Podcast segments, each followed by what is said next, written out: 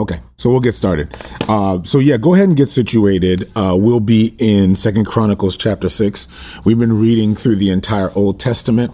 Uh, we've read through Genesis, Exodus, Leviticus, Numbers, Deuteronomy, Joshua, Judges, Ruth, First Samuel, Second Samuel, First Kings, Second Kings.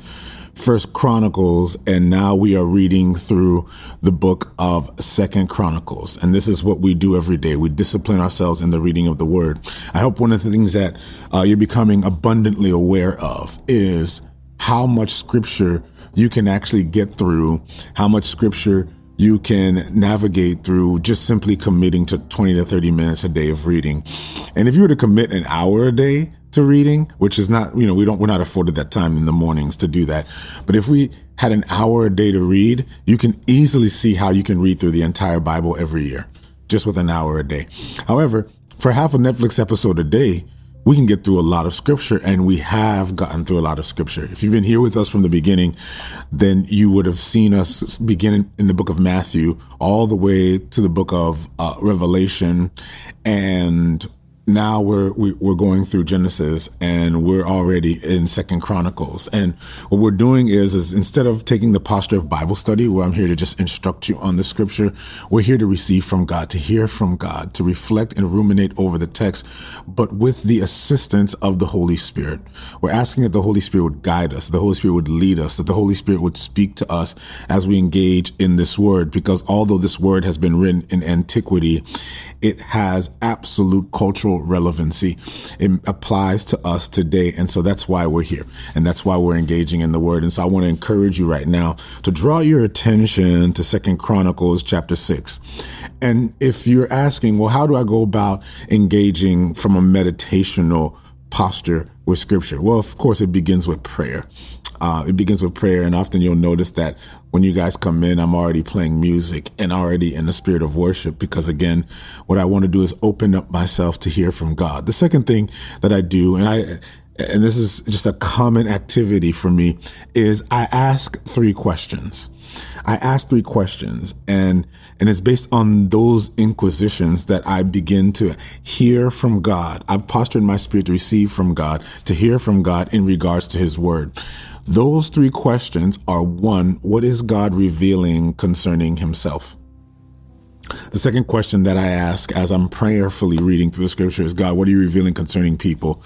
And the third question that I ask as I spend time reflecting and ruminating over the text is God, what are you revealing concerning me? And that's what we're going to do today. We're going to reflect on the word. I've got nothing prepped. I've got nothing planned. Um, I never know how these things are going to go. I'm simply going to hear from God, and you have an opportunity to hear me reflect out loud and to ruminate over the text out loud. And that's what we're going to do. And we'll do that for another 20 to 30 minutes as well. So let's do it. Father, I pray right now. Lord, as we engage in your word today, Lord, I pray that you would meet us right where we are. Lord, we have people from all over the world right now in this moment who are reading this text, Lord. There are those who will be reading this later Lord God, who will be participating later in this. So, Father, I pray, Lord, um, through our engagement together in simultaneity, Father, through different time regions and different time zones, Lord, that you would speak to us, that you would engage with us, Father, as we engage in your word. Father, reveal to us your heart, your will, your desire. Reveal to us what we need to see revealed about us, Father, as we engage in your word. Just bless us in this time. And I ask that in Jesus' name. Amen. If you can, um, let's get right into it. Good. Second Chronicles chapter six, we'll read from verse one. It says, Then Solomon spoke. The Lord said that he would dwell in the dark cloud. I have surely built you an exalted house and a place for you to dwell in forever. Then the king turned around and blessed the whole assembly of Israel, while all the assembly of Israel was standing. And he said, Blessed be the Lord God of Israel, who has fulfilled with his hands what he spoke with his mouth to my father David, saying, Since the day that I brought my people out of the land of Egypt, I have chosen no city from any tribe of Israel in which to build a house that my name might be there, nor did I choose any man to be a ruler over my people Israel. Yet I have chosen Jerusalem, that my name may be there. and that I have chosen David to be over my people Israel. Now it was in the heart of my father David to build a temple for the name of the Lord God of Israel. But the Lord said to my father David, Whereas it was in your heart to build a temple for my name, you did well in that it was in your heart. Nevertheless, you shall not build the temple, but your son, who will come from your body, he shall build the temple for my name. So the Lord has fulfilled his word, which he has spoken, and has filled the position of my father David, and sit on the throne of Israel, as the Lord promised. And I have built the temple for the name of the Lord God of Israel. And there I have put the ark in which the covenant of the Lord, which he made with the children of Israel. Then Solomon stood before the altar of the Lord in the presence of all the assembly of Israel and spread out his hands. For Solomon had made a bronze platform five cubits long, five cubits wide, and three cubits high. And he set it on the midst of the court, and he stood on it, knelt down on his knees before the assembly of Israel, and spread out his hands toward heaven. And he said, Lord God of Israel, there is no God in heaven or on earth like you, who keep your covenant and mercy with your servants who walk before you with all their hearts. You have kept what you promised your servant David, my father. You have both spoken with your mouth and fulfilled it with your hand as it is this day. Therefore, Lord God of Israel, now keep what you promised your servant David, my father, saying, You shall not fail to have a man sit before me on the throne of Israel. Only if your sons take heed to their way, that they walk in my law, as you have walked before me. And now, O Lord God of Israel, let your word come true which you have spoken to your servant David. But will God indeed dwell with men on the earth? Behold, heaven and, and the heavens of heavens cannot contain you. How much less this temple which I have built? Yet regard the prayer of your servant and his supplication, O Lord my God, and listen to the cry and the prayer which your servant is praying before you that your eyes may be open toward this temple day and night, toward the place where you said you would put your name, that you may hear the prayer which your servant take, makes towards this place. And may you hear the supplication of your servant and of your people Israel when they pray toward this place. Hear from heaven your dwelling place. And when you hear, forgive. Hmm. If anyone sins against his neighbor and is forced to take an oath and comes and takes an oath before your altar in this temple, then hear from heaven and act and judge your servants, bringing retribution on the wicked on the wicked by bringing his way on his own head, and justifying the righteous by giving him according to his righteousness. Or if your people Israel are defeated before an enemy because they have sinned against you, and return and confess your name and pray and make supplication before you in this temple, then hear from heaven and forgive the sin of your people Israel, and bring them back to the land which you gave to them and their fathers. When the heavens are shut up and there is no rain because they have sinned against you, when they pray toward this place and confess your name and turn from their sin because you afflict them, then hear in heaven and forgive the sin of your servants, your people Israel, that you may teach them the good way in which they should walk and send rain on your land, which you have given to your children as an inheritance. When there is famine in the land, pestilence or blight or mildew, locusts or grasshoppers, when their enemies besiege them in the land of their cities, whatever plague or whatever sickness there is, whatever prayer, whatever supplication is made by anyone or by all your people Israel, when each one knows his own burden and his own grief and spreads out his hands to this temple, then hear from heaven your dwelling place and forgive and give to everyone according to all his ways, whose heart you know, for you alone know the hearts of the sons of men, that they may fear you to walk in your ways as long as they live in the land which you gave to our fathers. Moreover, concerning a foreigner who is not of your people Israel, but has come from a far country for the sake of your great name and your mighty hand and your outstretched arm. When they come and pray in this temple, then hear from heaven your dwelling place and do according to all for which the foreigner calls to you, that all peoples of the earth may know your name and fear you, as do your people Israel, that they may know that this temple which you have built is called by your name. When your people go out to battle against their enemies, whenever you send them, and when they pray toward, sorry, pray to you toward the city which you have chosen and the temple which you have built for your name, then hear from heaven their prayer and their supplication and maintain their cause. When they sin against you, for there is no one who does not sin, and you become angry with them and deliver them to the enemy, and they take them captive to the land far or near. Yet when they come to themselves in the land where they were carried captive and repent and make supplication to you in the land of their captivity, saying, We have sinned, we have done wrong, and have committed wickedness. And when they return to you with all their heart and with all their soul in the land of their captivity, where they have been carried captive, and pray toward their land which you gave to their fathers, the city which you have chosen, toward the temple which I have built in your name, then hear from heaven your dwelling place their prayer and supplication and maintain their cause and forgive your people who have sinned against you. Now, my God, I pray let your eyes be open, let your ears be attentive to the prayer made in this place. Now, therefore, arise, O Lord God, to your resting place, you and the ark of your strength, that your priests, O Lord God, be clothed with salvation, and let your saints rejoice in goodness. O Lord God, do not turn away your face. Sorry, do not turn away the face of your anointed. Remember the mercies of your servant David. Chapter 7 When Solomon had finished praying, fire came down from heaven and consumed the burnt offering and the sacrifices, and the glory of the Lord filled the temple.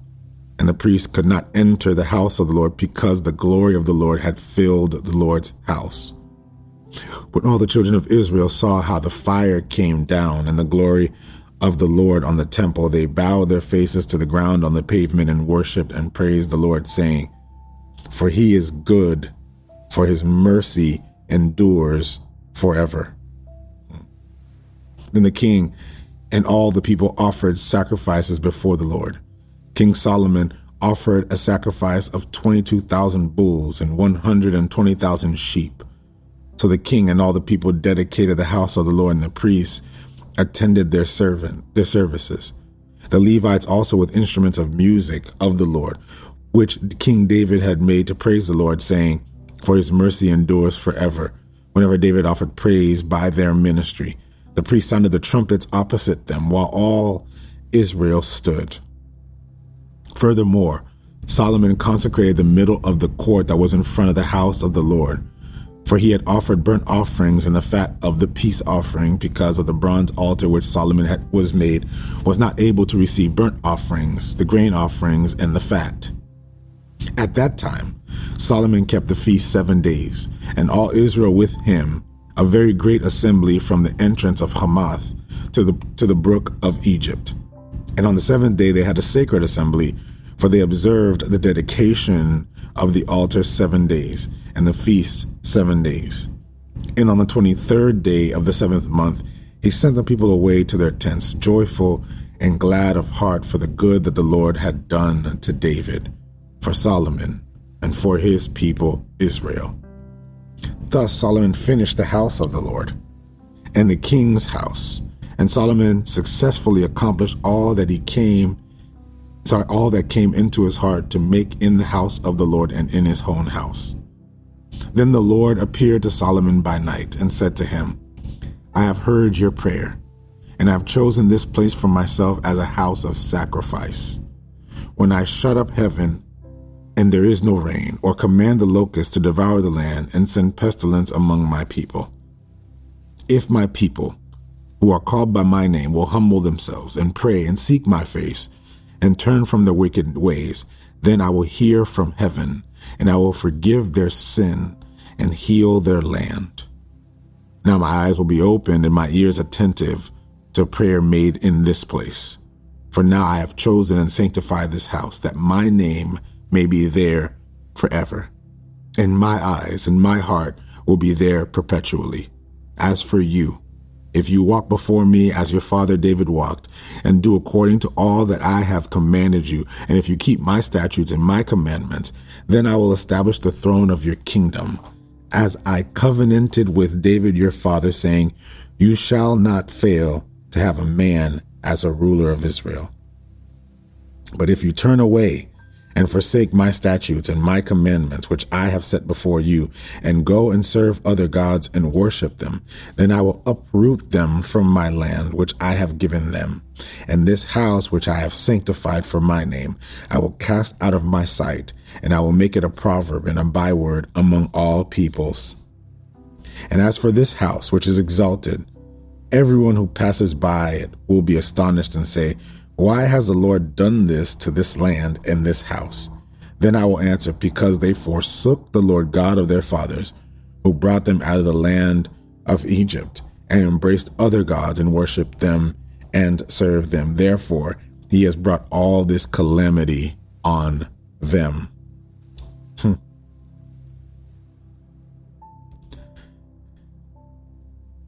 Our last chapter for today, chapter 8.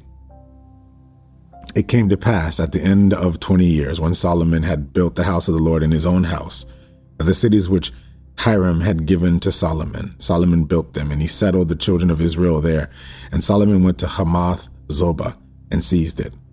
He also built Tadmor in the wilderness and all the storage cities which he built in Hamath. He built Upper Beth Horon and Lower Beth Horon, fortified cities with walls, gates, and bars. Also Baalath and all the storage cities that Solomon had, and all the chariot cities and the cities of the Calvary, and all that Solomon desired to build in Jerusalem, in Lebanon, and in all the land of his dominion. All the people were left of the Hittites, the Amorites, Perizzites, Hivites, Jebusites, who were not of Israel, that is, their descendants who were left in the land after them, whom the children of Israel did not destroy. From these Solomon raised forced labor as to this day. But Solomon did not make the children of Israel servants for his work. Some were men of war, captains of his officers, captains of his chariots and his cavalry, and others were chiefs of the officials of King Solomon, 250, who ruled over the people. Now Solomon brought the daughter of Pharaoh up from the city of David to the house he had built for her, and he said, My wife shall not dwell in the house of David, king of Israel, because the place places to which the ark of the Lord has come are holy. And Solomon offered burnt offerings to the Lord on the altar of the Lord which he had built before the vestibule, according to the daily rate, according to the commandment of Moses for the Sabbaths, the new moons, and the three appointed yearly feasts, the feast of the unleavened bread, the feast of weeks, and the feast of tabernacles, and according to the order of David his father, he appointed the divisions of the priests for their service the Levites for their duties to praise and serve before the priests, as the duty of each day required, and the gatekeepers by their divisions at each gate. For David, the man of God, had commanded. They did not depart from the command of the king of the priests and Levites concerning any matter or concerning the treasuries. Now all the work of Solomon was well ordered from the day of the foundation of the house until it was finished. So the house of the Lord was completed. Then Solomon went to Ezion Geber and Elath on the, on the seacoast in the land of Edom. And Hiram sent him ships by the hand of his servants, and the servants who knew the sea. They went with the servants of Solomon to Ophir, and acquired 450 talents of gold from there, and brought it to Solomon.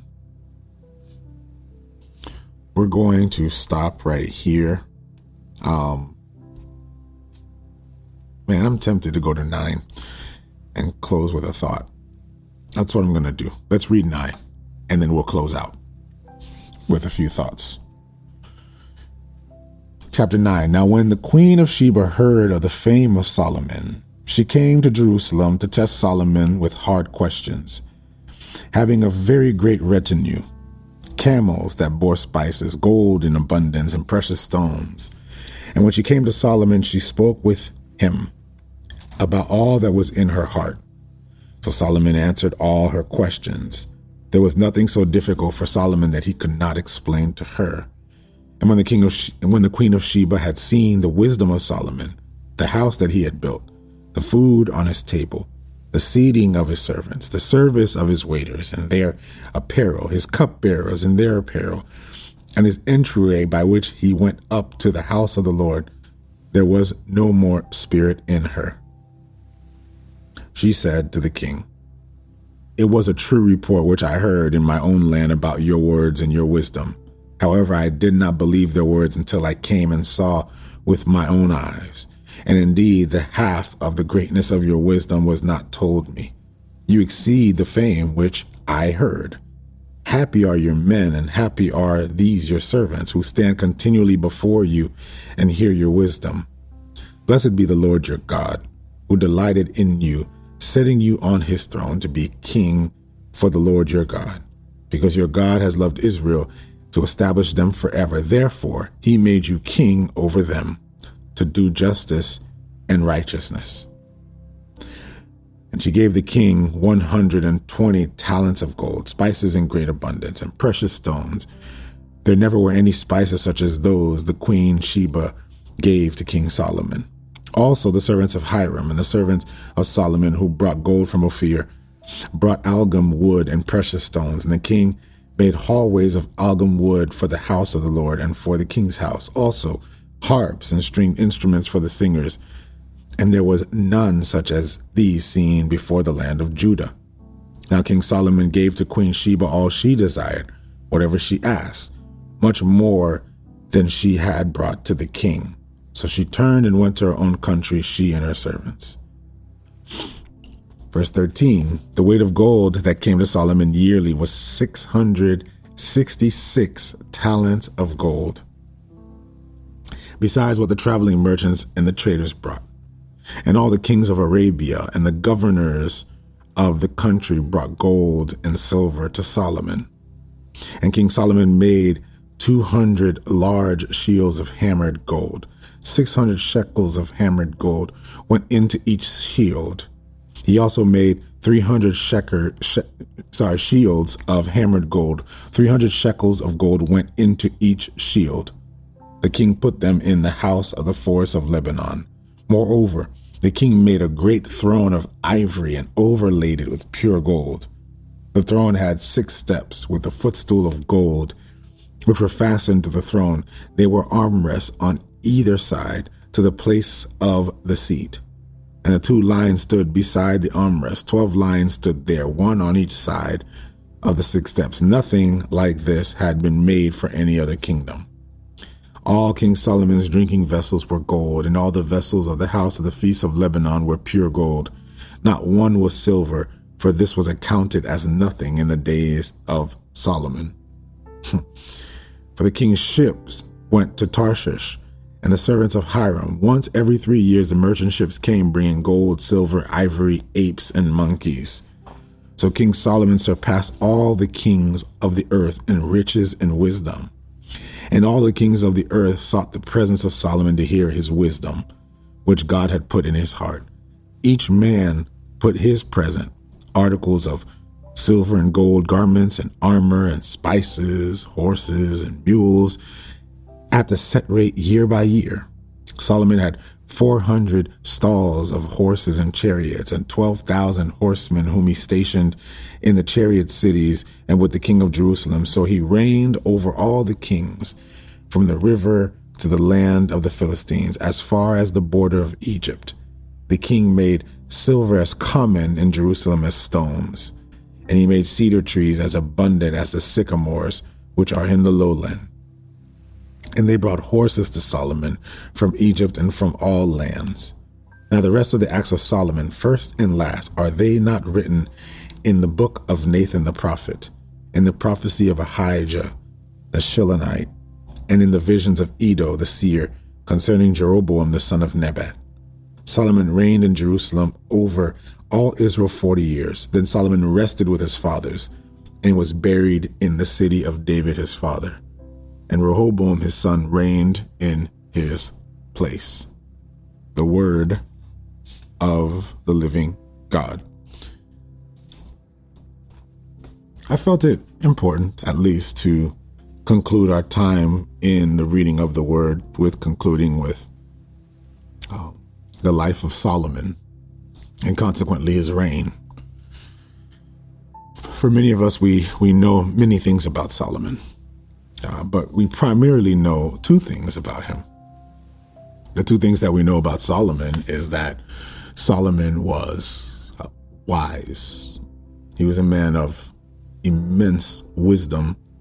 And the other thing that we know about Solomon is we know that Solomon uh, was wealthy. He was wise and he was wealthy. And because of his wisdom and his wealth, he was a man of great renown. He was a man that uh, was known around the world by magistrates, by kings. Even see, we see here, even in the, our time of reading here, how Queen Sheba who was a woman of renown, of brilliance and intelligence. Queen Sheba came to visit him to see what all the hype was all about. And of course, she goes to visit him and she sees what she's heard. Not only has she seen what she's heard, but she says that what she sees has surpassed even the things that she's heard. She was absolutely impressed by this man. It is without equivocation that Solomon was an impressive individual. He was an impressive guy. Um, people were impressed by him. People were impressed by his wisdom and his intelligence and his wealth. They were impressed by the way that he had administrated the kingdom of Israel.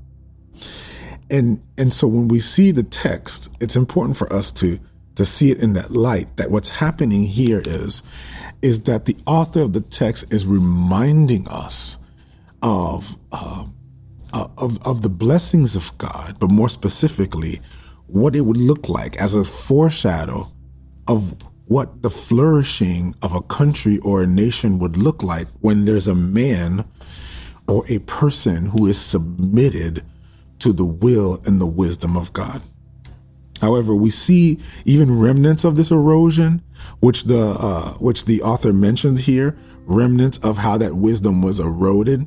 We see remnants in it in uh, a few a few disobediences of Solomon, even in the law of God. Right? Uh, we see Solomon holding um, captives as slaves, and and we see Solomon instituting slave labor, and we see Solomon building a lot of his wealth um, from the labor of slaves who helped build the cities that we're speaking about here. So we see elements of so- of Solomon for his wisdom and his wealth and for his renown, but we also see cracks, right, in the character of Solomon. Um, when it says that her spirit left her, it's simply saying here that she is absolutely just flabbergasted, overwhelmed by just just the presence of Solomon. Solomon is impressive. He is impressive. But know that this part of the story, and remember what we said about this author, this author has centralized the story from the perspective of uh, the children of Israel century over a century after Israel comes back from captivity. And notice that at the center of the story right now is the temple, and Solomon has been given the task to build the temple. David gets the um, David gets the blueprint for the temple, but Solomon is the one that now uh, uh, gets to exercise and execute the plan. And so Solomon executes the plan, builds builds this beautiful temple, and after he builds this temple, he dedicates the temple. And that's really what most of our reading is about, really. I understand this, that this is not about uh, specifically Solomon in the story, but it's about the role that Solomon plays in the grander picture of things. While we see Solomon for his wealth and for his renown and for his wisdom, what the author wants us to really pay close attention to is the purpose for Solomon in this part of the story is for Solomon, his claim to fame was actually the building of the temple. His claim to fame was not uh, necessarily his wisdom and his wealth. That's what we like to pay attention to. But rather Solomon's claim to fame was in the building, the construction, and the dedication of the temple. What I find interesting, though, and, and again, these are just a few minutes that I have with you guys today. What I find interesting, though, in this text is I find uh, Solomon's dedication, his prayer for dedication. There are a few things that Solomon indicates here that I think for many of us, we need to pay very, very close attention to. Because for many of us, when we think of the temple, we think of the temple as the house of God that houses the presence of God. And I think this is something that was understood, and yet we see how Solomon, even through his dedication, is shaping the heart of the children of Israel to help them understand the purpose for the temple in the first place. We see initially, right, that uh, throughout the history of the children of Israel, they would uh, interpret the tabernacle as the place where God is, the very presence, the corporeal presence of God. And that wherever the tabernacle was, that that is where God is, and and so uh, there was a certain reverence for that space because it was the space that housed the presence of God. We see a particularity of space and a localization of space where you know, uh, even even in the Ark of the Covenant, there was a particularity to it that the Ark couldn't even be touched. The way that it was transferred from one place to another, transported from one place to another, uh, it, it, was to be dealt with and administrated with great prudence. Why am I bringing all this up? Why does all of this matter? It matters because we're seeing a shift in the narrative of the temple. We're seeing initially how when when the temple was seen as a place where we go to worship God and where God is present, where we go to meet God and encounter God, Solomon brings to light something that we all must be aware of. Solomon brings to light something that I believe for many it wasn't fully appreciated and fully understood. Solomon prays and he dedicates the temple. And upon the completion of his work, what does Solomon say? He says, But will God indeed dwell with men on earth? Verse 18 in chapter 6 Behold, heaven and earth and the heavens of heavens cannot contain you. How much less this temple which I have built? Solomon is bringing us to an understanding and an awareness that the presence of God is not confined to a building or a location. No matter how beautiful this building is, no matter um, how ornate it is, no matter how many precious uh, metals and and and and ivory and gold and and and bronze and and all the things that we have, all the accoutrements that we can add to the temple, no matter how much we can bring to the temple, the temple cannot contain God. The earth cannot contain God. The, the, the heavens of heavens cannot contain God. He exists outside of all of it. None of it can contain him. Meaning then that the purpose of the temple then is not primarily for the housing of the presence of God, because the presence of God cannot be housed. This is for people who are temple minded, who have a temple way of thinking, who have a temple way of living, where it's okay for me to be whatever I am on this side. But hey, when I show up to church, though, I gotta behave. Have you ever heard when people say, don't say that in church? You're in the presence of God. Or have you heard people say, you know, now that I'm in church, I better behave. I better do what I'm, what I ought to do.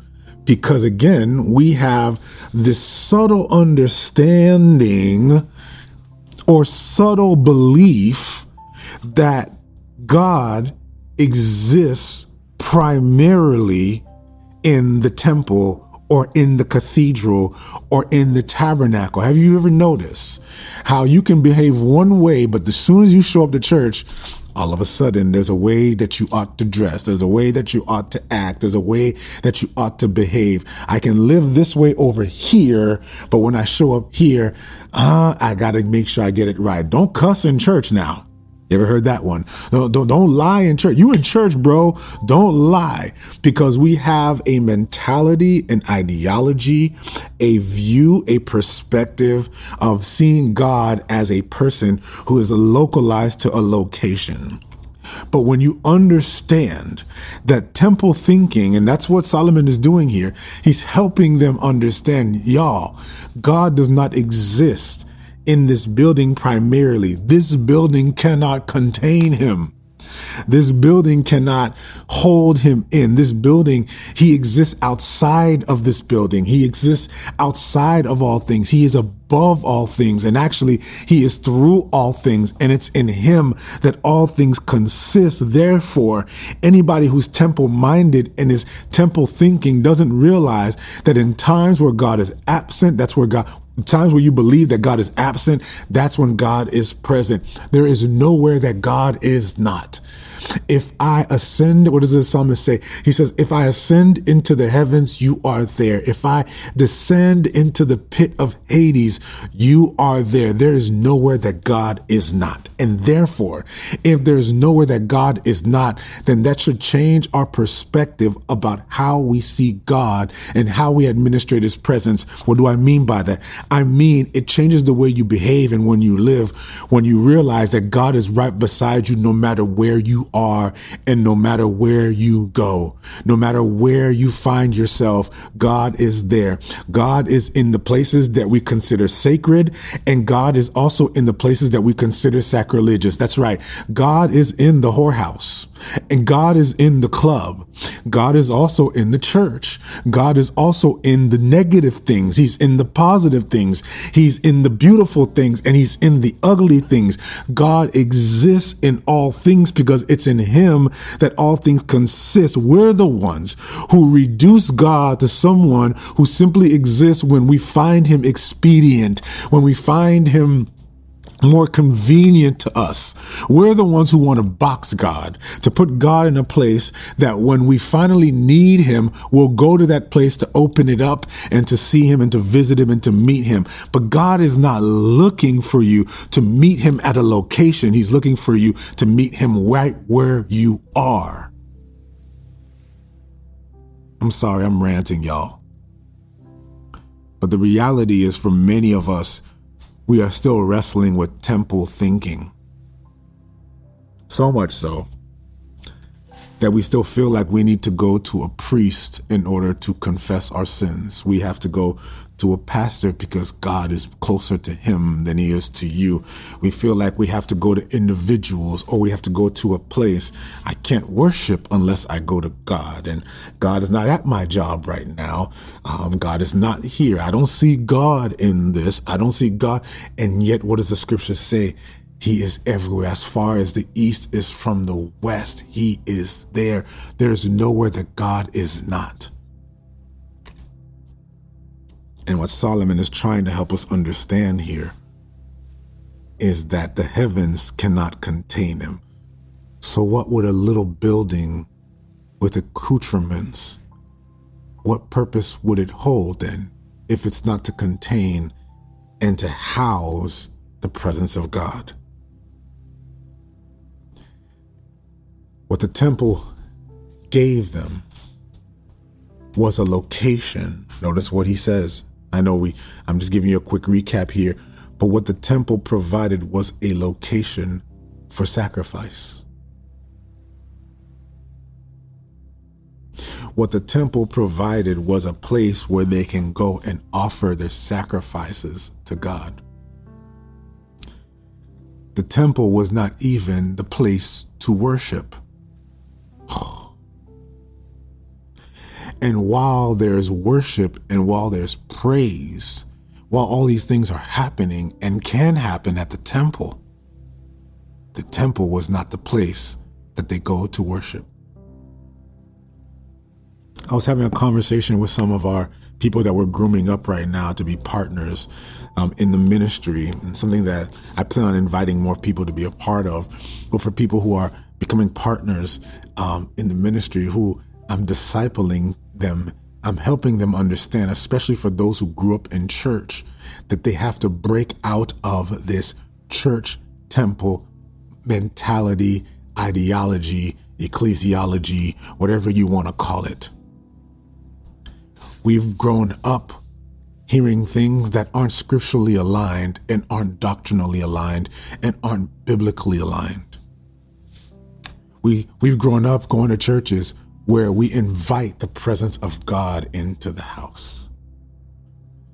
We grow up in places, we grew up in churches where we say, let's invite God to come in now, to participate with us, as if God wasn't there. We have these small views of God because they're rooted in our temple thinking.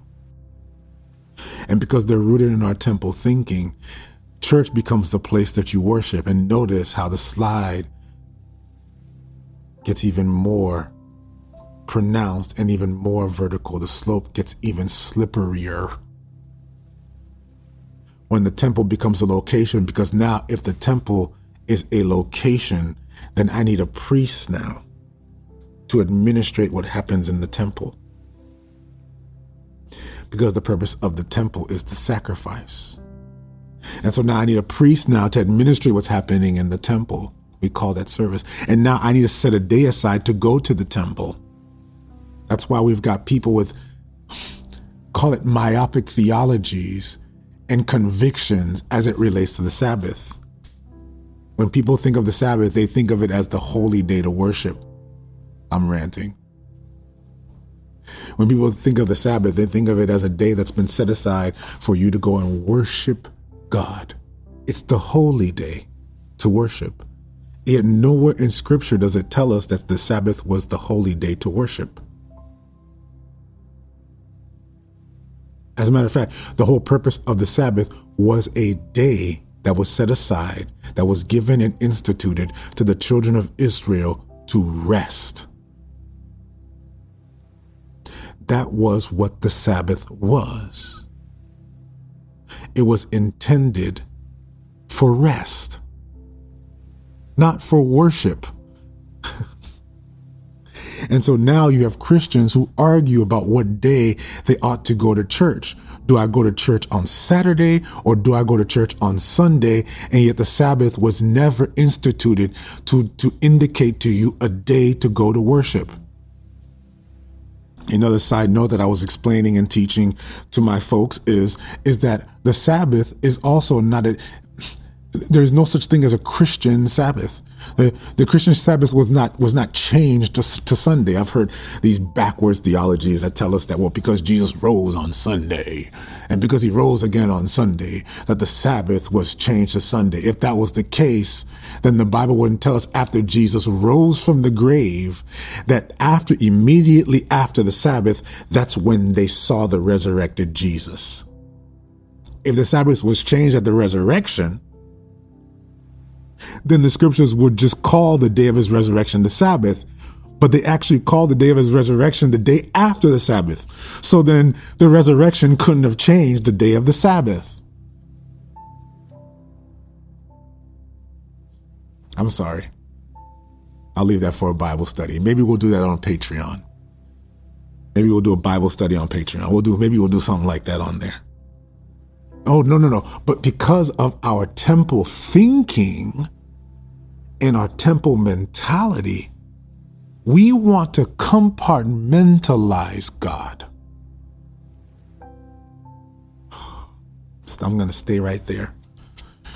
We want to compartmentalize our lives and to reduce God to something that you can fix in a location and in a time and in a space.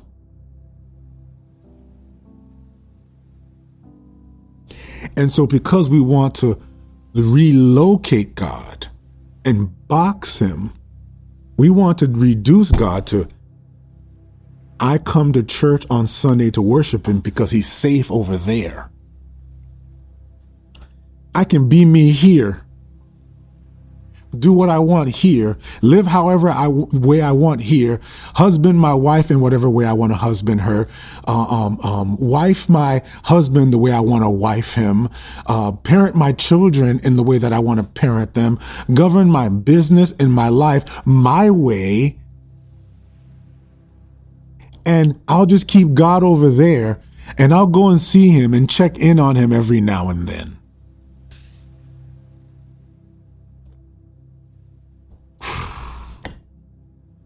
So we have this tendency to compartmentalize God.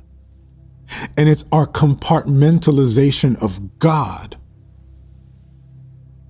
that doesn't really allow us to live transformed lives because God is not in everything we do. God is simply something that we can go to when we need Him. Oh, I'm about to say something that's going to make some people uncomfortable. But even when we come to God with our shame and our guilt, we come to Him in such a prideful way. The reason why we perpetuate in our sin and the reason why we don't ever really transform is because God has not yet governed our life. And the only reason why we come to God often is because ah, for some reason or another, we feel bad about what we've done. And because we feel bad by our own measure of morality, that we go and run to the little box that we put God in. And we come to Him so that we feel better about ourselves. We're not actually interested in changing. We just want to feel better. Hmm. I want to feel better about the sin that I've committed. I want to feel better about the errors that I've made. If I can just go to God and God can be my little divine therapist and give me my little bit of therapy, I'm going to go to God and I'm just going to come to this church. And even though I know my life ain't the way God wants it to be and I and I'm not ready to change that yet, but God, can you at least give me a hit and a dose of feel good. Help me feel good just for a moment. And we wonder why in the church we don't see transformation. We don't see transformation in the body because people have not yet allowed God to govern all of their life. Worship is just a day in the week. Mm-hmm. Mm-hmm. Worship is just a location on a day of the week. And so we don't ever see transformation because we've put God in a box. And yet, what Solomon is convicting us with, and what he's convicting the children of Israel with in that moment, in this text, Solomon is saying, in Second Chronicles 6, verse 18. But will God indeed dwell with men on earth?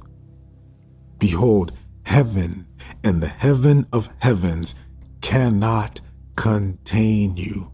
How much less this temple which I have built? God cannot fit inside of your church. God cannot fit on your Sabbath day. God cannot fit into the little box that you put him in in your life.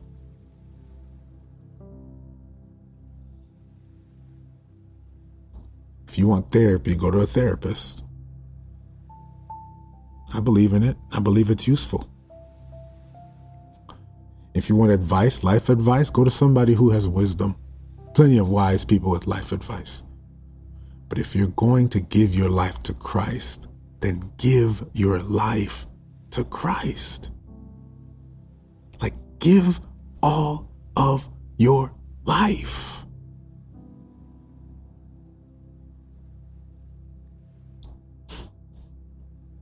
Putting God in a box.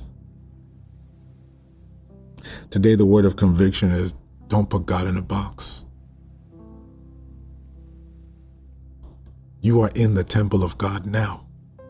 As a matter of fact, we know it eventually happens. While the temple is central to the theme here in Second Chronicles, what we're going to learn from the text later on down the line, and I've said this again to, to the people that I've discipled, is remember what Jesus went on the cross for.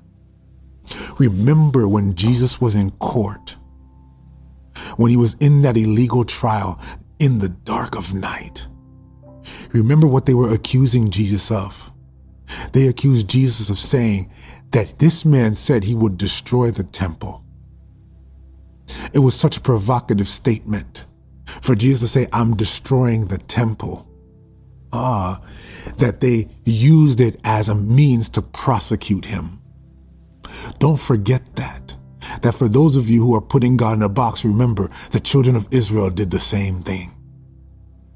They put Jesus in a box. They put God in a box. And yet Jesus said, I will destroy this temple and in three days I will build it up. And remember what they ridiculed Jesus with when he was on the cross. When he went on that cross, they ridiculed him with those words Look at the man who said he would tear down the temple and that he would rebuild it up in three days. Why don't you take yourself down from the cross? These were the words of ridicule for Jesus. Because it, at the core of Jesus' plan was to rid the temple and to make us the temple. God does not want to reside in buildings, He wants to reside in the heart of His people. And maybe when you realize that when His name is Emmanuel, He is with us, He dwells with us, God is looking to make us a house. So, today, can we dedicate our lives to the presence of God in all that we do? Can we can we get out of temple mindsets and temple thinking? Can you stop compartmentalizing your time with God to simply a day of the week? Ooh, I'll go even deeper. Can you can we end compartmentalizing our time with God to simply an hour of the day? Can we can we stop compartmentalizing God to simply a moment and a moment here and a moment there? But can we bring God in all that we do? Can we bring Christ in all that we do? Can we bring Christ in our marriage, in our life, in our job, in our decisions? Can we trust God when things don't go our way to know, no, God, you're the one who governs and you're the one who rules my life? Can we submit ourselves entirely to Him to say, Lord, it is not my will, but it's your will be done? Can God become ruler? Can we become the temples that are being built up? Can we be the living stones? Let's take God out of the box. Father, I thank you. Lord, as we engage today, Father, bless us. Lord, remind us, Lord, that even as Solomon is dedicating the temple in this text, as we close with the life of Solomon, this man of wisdom and renown, Lord, that we can take at least these wise words from a man that you had bestowed incredible wisdom to.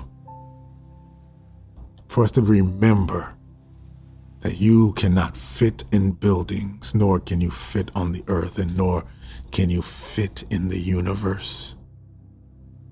But Lord, that you transcend all things. Father, teach us not to put you in a box, but teach us, Lord, that you are in and through everything in our lives, all of our lives. Guide us. Let that be a guiding principle for us. Let it govern us in all that we do. And I ask that in Jesus' name.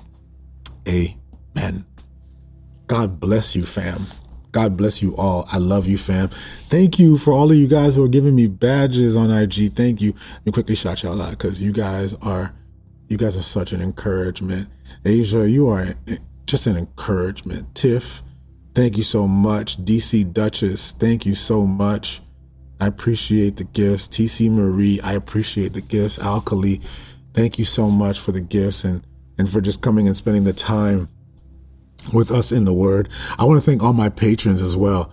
Um, as you guys know, we haven't reached our goal uh, for our patrons so that we can move into daily, uh, sorry, not daily, uh, weekly Bible studies. But if you'll notice, I'm taking Bible studies week to week by chunks because I just, I believe that the Lord is doing something incredible in this season. But I do want to take the opportunity. Thank you so much, DC Duchess. Thank you. I do want to take this time to just thank all of you who are patrons, um, who have supported this ministry, who are supporting what we're doing. And I know you guys are saying, hey, you know what? It's only $10. It's only $10 a month. It's a big deal. Okay, guys, it really is. It's why we keep doing this. And so I just want to thank you all. Thank you to every patron. Um, I, you know, I, I, try to message as many of you as you can, as I can to just say thank you. And I love, I've only got, I don't have that many of you on Patreon. So I like that we can at least, I can connect closer to you guys. And I just want to say just thank you. Um, if you don't hear from me directly, I know when you message me, I, I'll message back, but I just want to say thank you for your support. Um, you guys are a blessing to me. You guys are a blessing to my wife and I. Um, and uh, it pushes me to keep going. And uh, it's one of the reasons why I'm so committed to this time, the Bible studies and all the material. Um, and so, guys, thank you. And if you're interested in becoming a patron, just click the link in the bio or the link in the profile. If you click it, um, I believe the first link is become a patron. I would love your support. I would appreciate your support. And while you don't think $10 is a big deal, it is a huge deal. And for some of you, it's a big sacrifice. I've have I've had a few of you who said, you know what? I don't have the budget for it, so I just got rid of my Netflix subscription to be a part of that. That I, I can't say enough about how much I appreciate that. Um, my wife and I are taking a step of faith, foregoing our work just to focus on this and to make it our work. And so, uh, God bless you guys.